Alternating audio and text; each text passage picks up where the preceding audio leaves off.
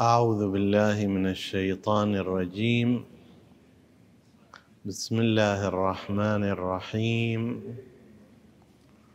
والصلاة والسلام على أشرف الأنبياء والمرسلين. أبي القاسم المصطفى محمد.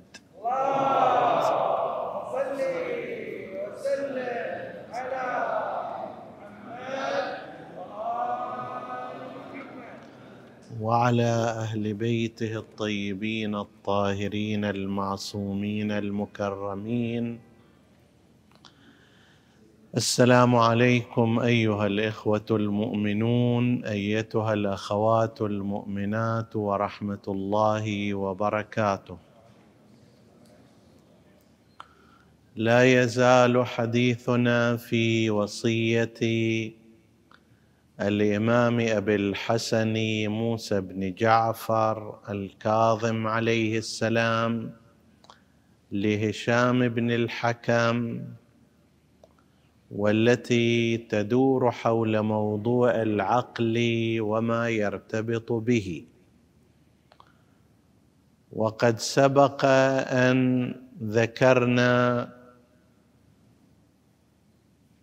كلاما للعلامة المجلسي رضوان الله عليه في بحار الأنوار عن المقصود من العقل وأشار إلى عدة معان يطلق العقل عليها. هذا اليوم نشير إلى قول آخر ضمن مدرسة أخرى وإن كانت النتيجة هي واحدة وهو كلام العلامة سيد محمد حسين الطباطبائي صاحب تفسير الميزان. العلامة الطباطبائي يعد في مدرسة أخرى غير مدرسة العلامة المجلسي. العلامة المجلسي محسوب على مدرسة المحدثين.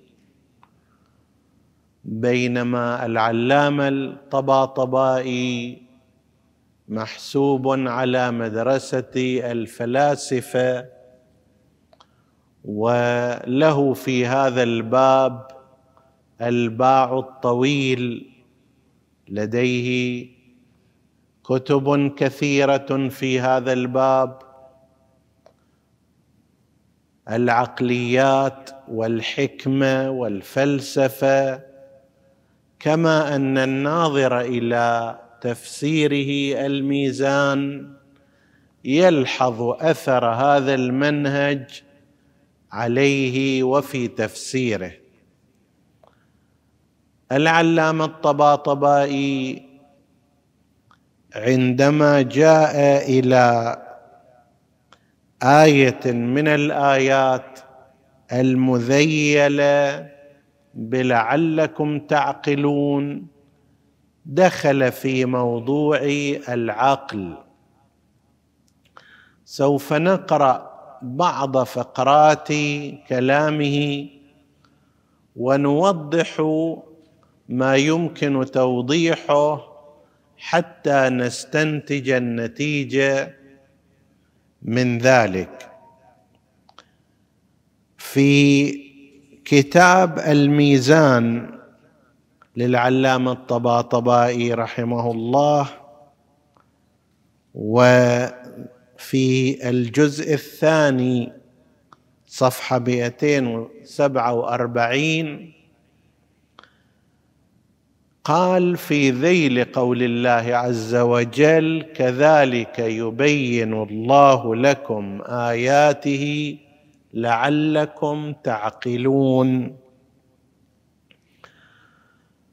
قال الأصل في معنى العقل العقد والإمساك. وهذا بيناه عند الحديث عن المعنى اللغوي. قلنا الأصل أن البعير أو الناقه عندما يراد ربطها وإمساكها تثنى يدها الأمامية أو رجلها الأمامية. يقال يد باعتبار ويقال رجل باعتبار.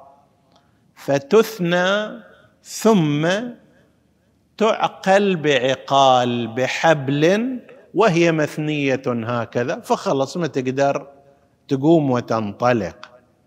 فالأصل فيه العقد أن يعقد شيء ويربط شيء والغرض منه الإمساك. الأصل في معنى العقل العقد. عقد الربط والإمساك كنتيجة حتى لا ينطلق يمسك به وبه سمي إدراك الإنسان ادراكا يعقد عليه عقلا. إدراكات الإنسان مرة تروح ومرة أخرى تمسك يعقد عليها تبقى. فهذه المعلومات هذه الإدراكات هذه المعاني عندما تبقى يعقد عليها تربط يقال لها عقل.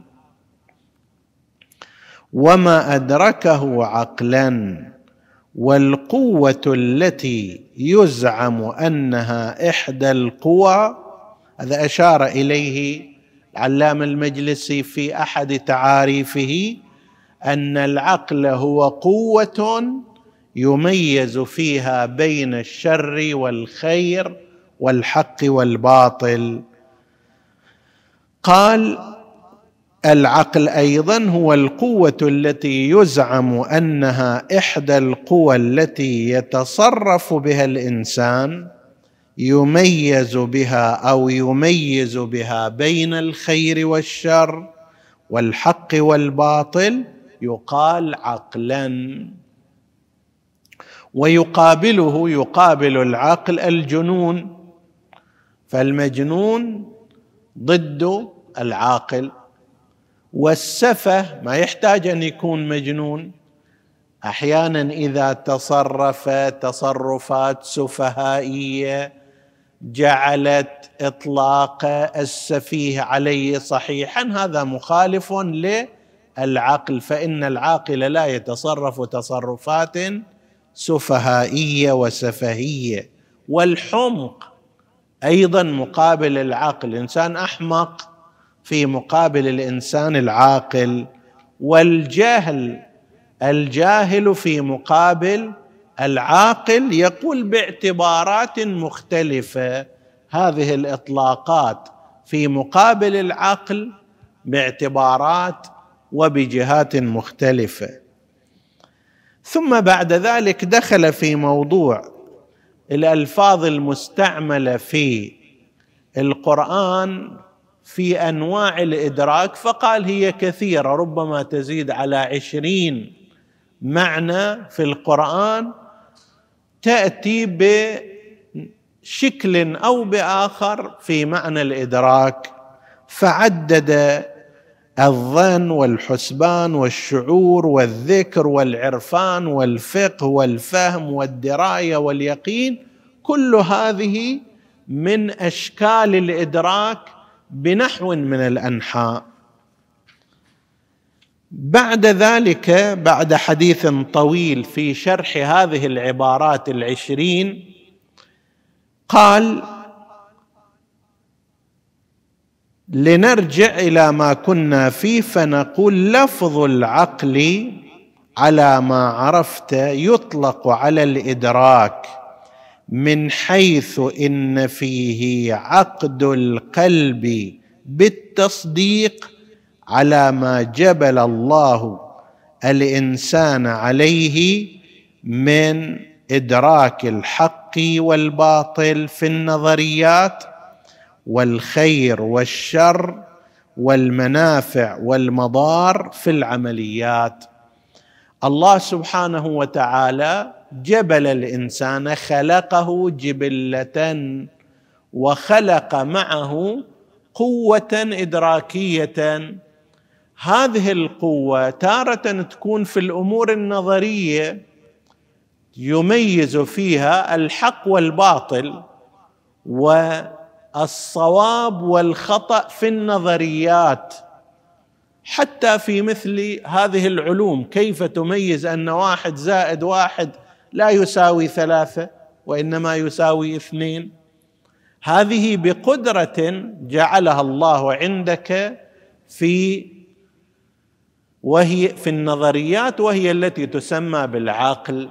كذلك خطأ النظريه أو صحة تلك النظرية أيضا من خلال قياسات معينة تستطيع أن تتوصل من خلالها إلى خطأ هذه أو صحة تلك. وأيضا في الأمور العملية الخير والشر الأخلاق الردية والأخلاق الحسنة. العقل يدرك بأن ضربك لليتيم مثلا هذا أمر غير صائب أمر قبيح أمر شر من حيث هو. بينما شكرك لمن أنعم عليك ومن أعطاك ومن ساعدك هذا أمر حسن وخير وطيب. نعم. يقول ثم جهزه الله خلق الإنسان وجهزه بنوعين من الحواس. جهزه بحواس ظاهرة يدرك بها ظواهر الأشياء. أنا أنظر إليك وأنت تنظر إلي. فهذه حاسة ظاهرية وهي الإبصار. وأنت تتكلم وأسمعك وبالعكس. هذه هذا نوع من الإدراك لشيء ظاهري وهو الصوت. أن تسمع الصوت من خلال أذنك السامعة. وهكذا سائر الأمور.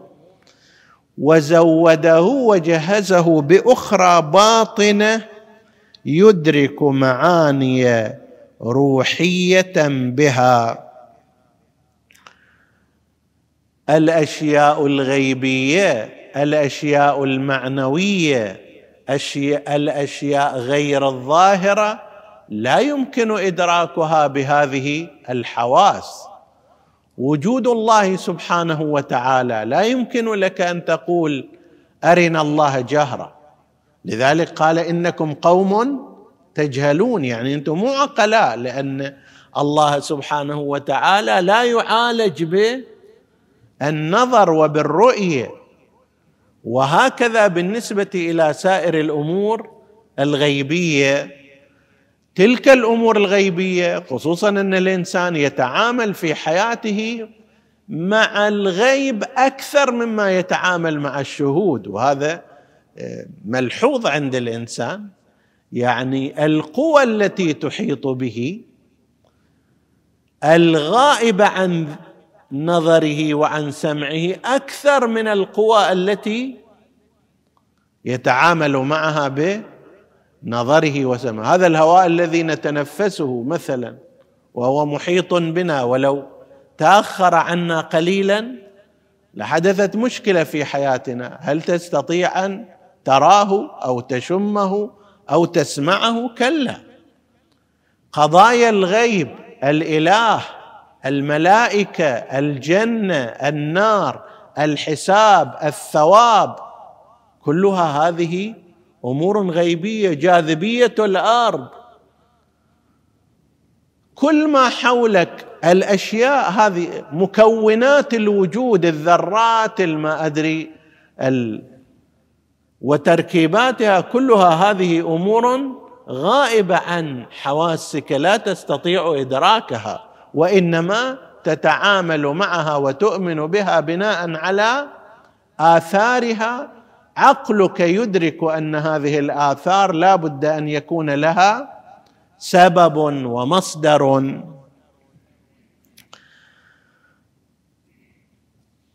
ثم يقول هذا هو العقل.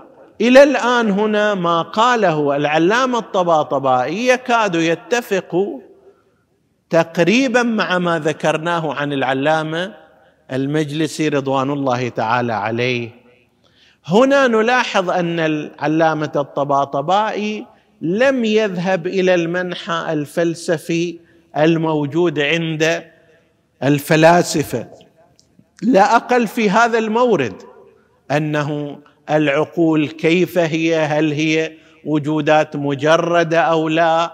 هل أن الله سبحانه وتعالى عندما خلق الخلق خلق خلق خلق عقولا عشرة وأن العقل الأول هو الذي يستلم الأشياء من ربه باعتبار الصادر الأول إلى العقل الأول وهكذا. ابدا لم يدخل في هذا الموضوع.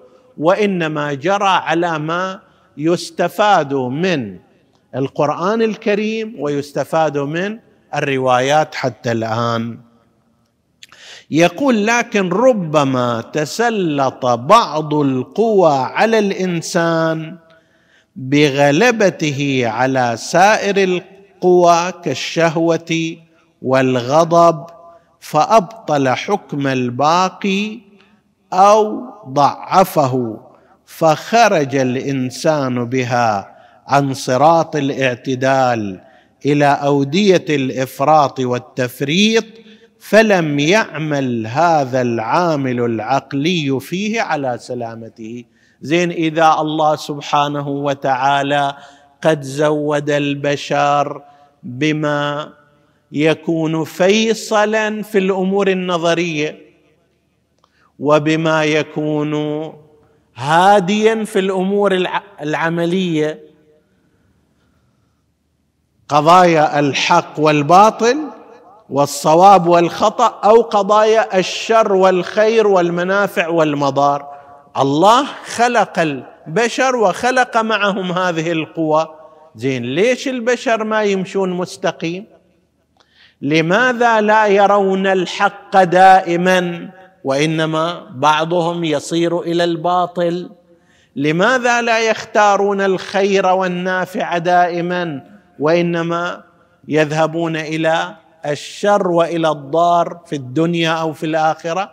يقول ها هنا بعض القوى الموجودة عند الإنسان كقوى الشهوة تتغلب وحين تتغلب تسلب العقل دوره في أن يبص في أن يبصر الإنسان الطريق السليم من الطريق الخطأ. وفي أن يختار الخير دون الشر. هذا مو لمشكلة في العقل اللي أعطاه الله الإنسان وإنما لأجل وجود حاجة. الآن هذا الضياء موجود المفروض عندما تضع أمامه ورقة تستطيع القراءة فيها لكن لو جاء أحد ووضع حاجبا لا تستطيع القراءة. مو الإشكال في المصباح المصباح مضيء ولكن الإشكال في وجود هذا الحاجب. هذا الحاجب منع الضياء أن يصل إلى طريقك ولذلك لم تستطع أن ترى الطريق. العقل نور العقل ضياء العقل كاشف. يكشف الباطل يكشف الضاره يكشف القبيحه ولكن عندما يضع الإنسان أمامه حاجبا وحاجزا لا يقوم العقل بدوره. ما هو ذلك الحاجب؟ حاجب الشهوات والأهواء.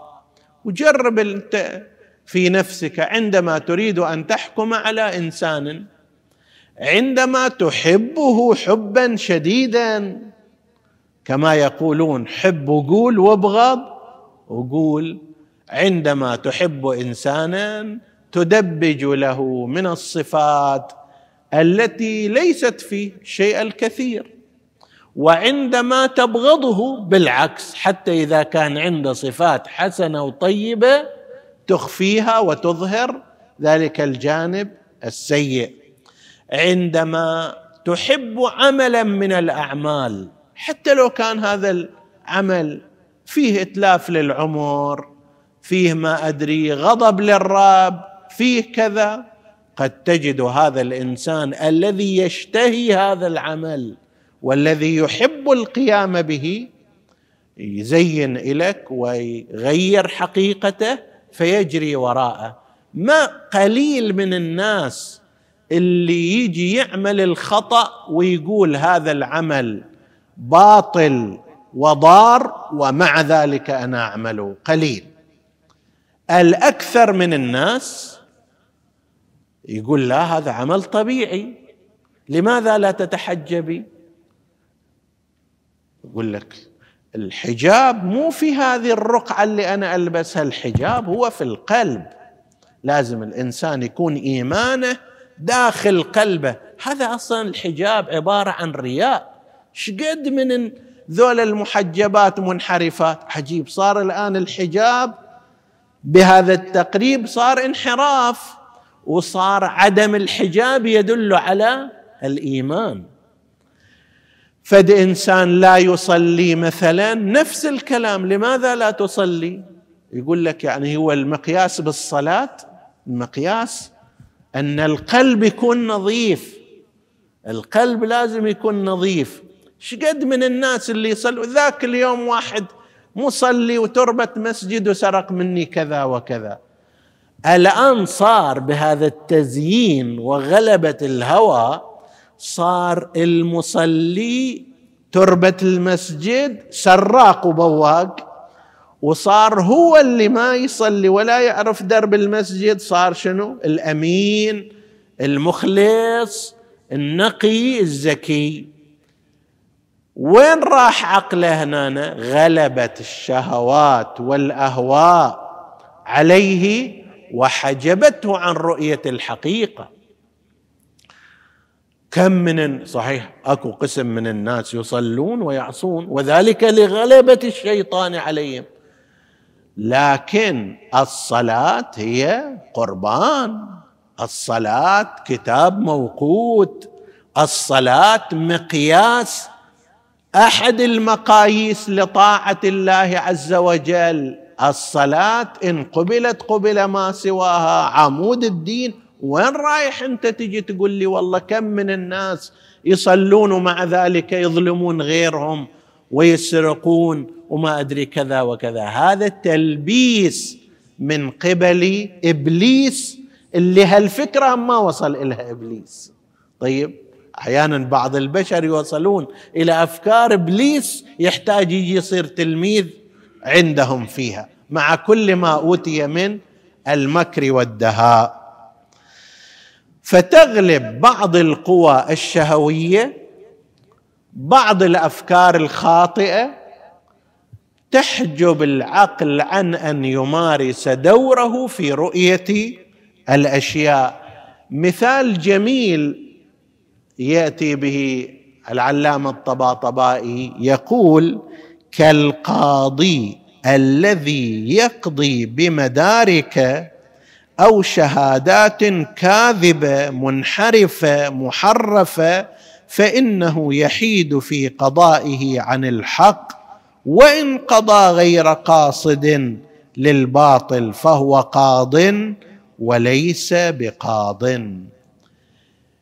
يقول المثال القريب إلى حتى إذا مو متعمد ها أكو بعض الأشخاص متعمدين في التلبيس والتزوير مثل هذا. وأكو قسم لا مو متعمد ولكن النتائج اللي يوصل إلها نتائج غلط. مثال ذلك شنو؟ قاضي قاعد في مكانه يجون اثنين إلى هذول ما شافوا العدالة بعينهم. يقول لك إي نعم أنا أشهد أن الأمر الفلاني كذا وكذا. طيب نقلوا في تاريخ أن أحد بعد ما صارت قضية المصالحة بين الإمام الحسن عليه السلام وبين معاوية أصبح المجال مفتوحا للذهاب والسفر بين الشام وبين العراق قبل ما كان. وهذا واحد من اللي يذكرها بعض الباحثين أن من فوائد مصالحة الإمام عليه السلام هو أن بلاد الشام اختلطت ببلاد العراق والمدينة. وأثر ذلك أن الأحاديث التي كانت ممنوعة أن توصل إلى بلاد الشام من سنة 17 هجرية يعني ولاية الأمويين عليها إلى سنة أربعين هجرية. ما كان مسموح أن أحد يجي ويبلغ ويحكي وإلى آخره. مثل ممنوع بلد ممنوع الذهاب إليه. الآن صار الأمر طبيعي. أصبح أهل الشام يأتون إلى العراق بشكل طبيعي والمحدثون من أهل العراق يذهبون إلى الشام بشكل طبيعي. فانتشر الحديث العراقي في بلاد الشام. ولذلك يلفت بعض الباحثين هذا الأمر يقول رأينا فيما بعد بعد سنوات الصلح أنه صار عندنا رواة في فضائل أهل البيت عليهم السلام من أهل الشام وهذا قبل ما كان موجود بهذا المعنى. هذا واحد من ال يعني الفوائد إحنا مو في صدد الحديث عنه الشاهد فقط. يقول من ضمن هذا أنه واحد من أهل العراق ذهب إلى بلاد الشام فتعلق به أحد الشاميين وقد عرف أنه من العراق فقال هذه ناقتي وإنت أخذتها مني في يوم صفين. زين. يا معود هذه ناقتي هذا الدابة دابتي أنا مشتريها قال لا لازم نرفعك فأمسك به وذاك الشامي حسب ما يقولون أقام شهودا على أنه هذه الدابة مالت الشامي هالناقة هذه مالت الشامي طيب. لما راحوا إلى القاضي وشهدوا كذا هذا العراقي قال لهم يابا أنتم ذا تقولون وتشهدون على ناقة أنثى. هذا ترى ذكر طالعوا شوية من تحت. طيب. فإذا إله حق صحيح فله حق في ناقة لكن هذا الذكر زين. وهي من الأصل كانت القضية مفترات. فالقاضي مع ذلك حكم له به. لا ما دام كيف يصير دولة شهود الحين وأنا أردهم كلهم فشهد له القاضي وأخذ هذاك الرجل الشامي. يقال أن معاوية بعدين رسل عليه. زين. وقال له تعال. فقال له أنا أدري أن الحق وياك بس ترى جماعتنا من هذا النوع تراها وإذا نقاتل نقاتل بهؤلاء. طيب. الإنسان عندما يجي هنا يابا هذول شهود زور واضح شهود زور بعد. هذا لو نفترض فعلا كانت ناقة بس حمراء وصفراء وغير ذلك والاختلاف في اللون إلى وجه بين هذا الذكر وأنت تدعي أنثى. كيف القاضي هنا يقضي بالباطل؟ قاضي انت تقدم إلى لا سمح الله معلومات غير صحيحة وثائق مزورة فيقضي بناء على ذلك وهو غير عالم. العقل أحيانا هالشكل. تقدم إلى وثائق مزورة معلومات كاذبة أفكار خاطئة فيستنتج من ذلك نتيجة خاطئة. أنت لازم تحرص على أن لا تقدم له مثل هذه المعلومات. يقول كالقاضي الذي يقضي بمدارك أو شهادات كاذبه ومنحرفه والى أن يقول فقد تبين من جميع ما ذكرنا أن المراد بالعقل في كلامه تعالى هو الإدراك الذي يتم للإنسان مع سلامة فطرته إذا ما يعبي معلومات غلط إذا ما يجيب وثائق باطلة إذا ما يميل مع شهوات نفسية العقل يهديه لأن الله قد خلق العقل وجعل فيه هذه القدرة على رؤية الحق والباطل والخير والشر. نسأل الله سبحانه وتعالى أن يكمل لنا عقولنا وأن يجعلها تهدينا إلى صراطه المستقيم إنه على كل شيء قدير. وصلى الله على سيدنا محمد وآله الطاهرين.